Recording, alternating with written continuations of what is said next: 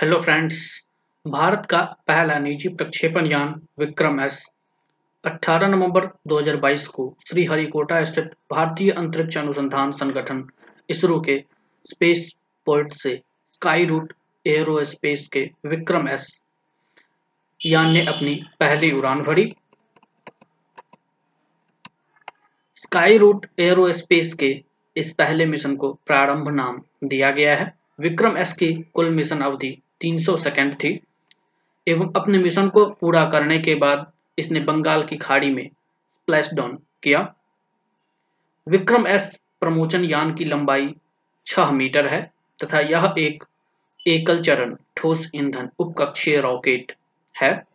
इस प्रमोचन वाहन का लिफ्ट ऑफ़ मास 545 किलोग्राम था।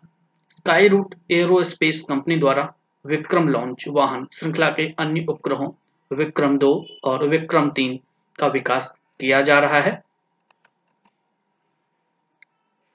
रॉकेट में ध्वनि की गति से पाँच गुना अधिक गति, यानी पाँच माइक तक पहुँचने की क्षमता है। यह तिरासी के ग्राम, एक सौ तिरासी पाउंड के पेलोड को 100 किलोमीटर बासठ मील की ऊंचाई तक ले जाने की क्षमता रखता है। स्काई रूट एरोस्पेस 526 करोड़ रुपए के साथ भारत में अंतरिक्ष क्षेत्र की सबसे बड़ी वित्त पोषित निजी कंपनी बन गई है। इस प्रमोचन के माध्यम से तीन उपग्रह लॉन्च किए गए, जिसमें चेन्नई स्थित startup Space Kidz, Andhra Pradesh स्थित एन स्पेस टेक के उपग्रह शामिल हैं।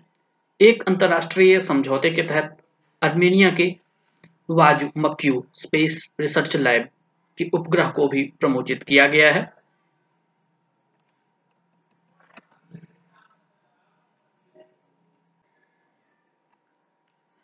भारत में निजी क्षेत्र द्वारा किए जा रहे अन्य प्रयास, एक अन्य कंपनी अग्निकुल कॉस्मोस ने अपने सेमी क्रायोजेनिक इंजन का हाल ही में प्रक्षेपण किया है।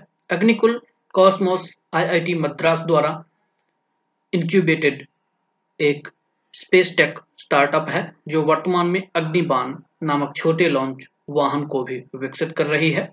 अग्निबान को इस प्रकार विकसित किया जा रहा है कि यह 100 किलोग्राम पेलोड को 700 किलोमीटर की कक्षा में स्थापित कर सके।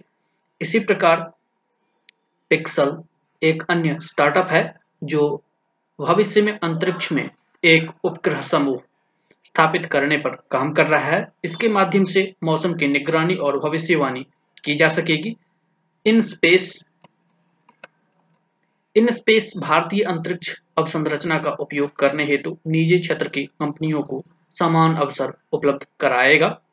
इस निकाय के गठन का मुख्य उद्देश्य यह सुनिश्चित करना है कि भारतीय अंतरिक्ष अनुसंधान संगठन अपनी आवश्यक गतिविधियों जैसे अनुसंधान एवं विकास ग्रहों के अन्वेषण तथा अंतरिक्ष के रणनीतिक उपयोग आदि पर ध्यान केंद्रित कर सके और अन्य सहायक कार्यों को निजी क्षेत्र को हस्तांतरित कर दिया जाए।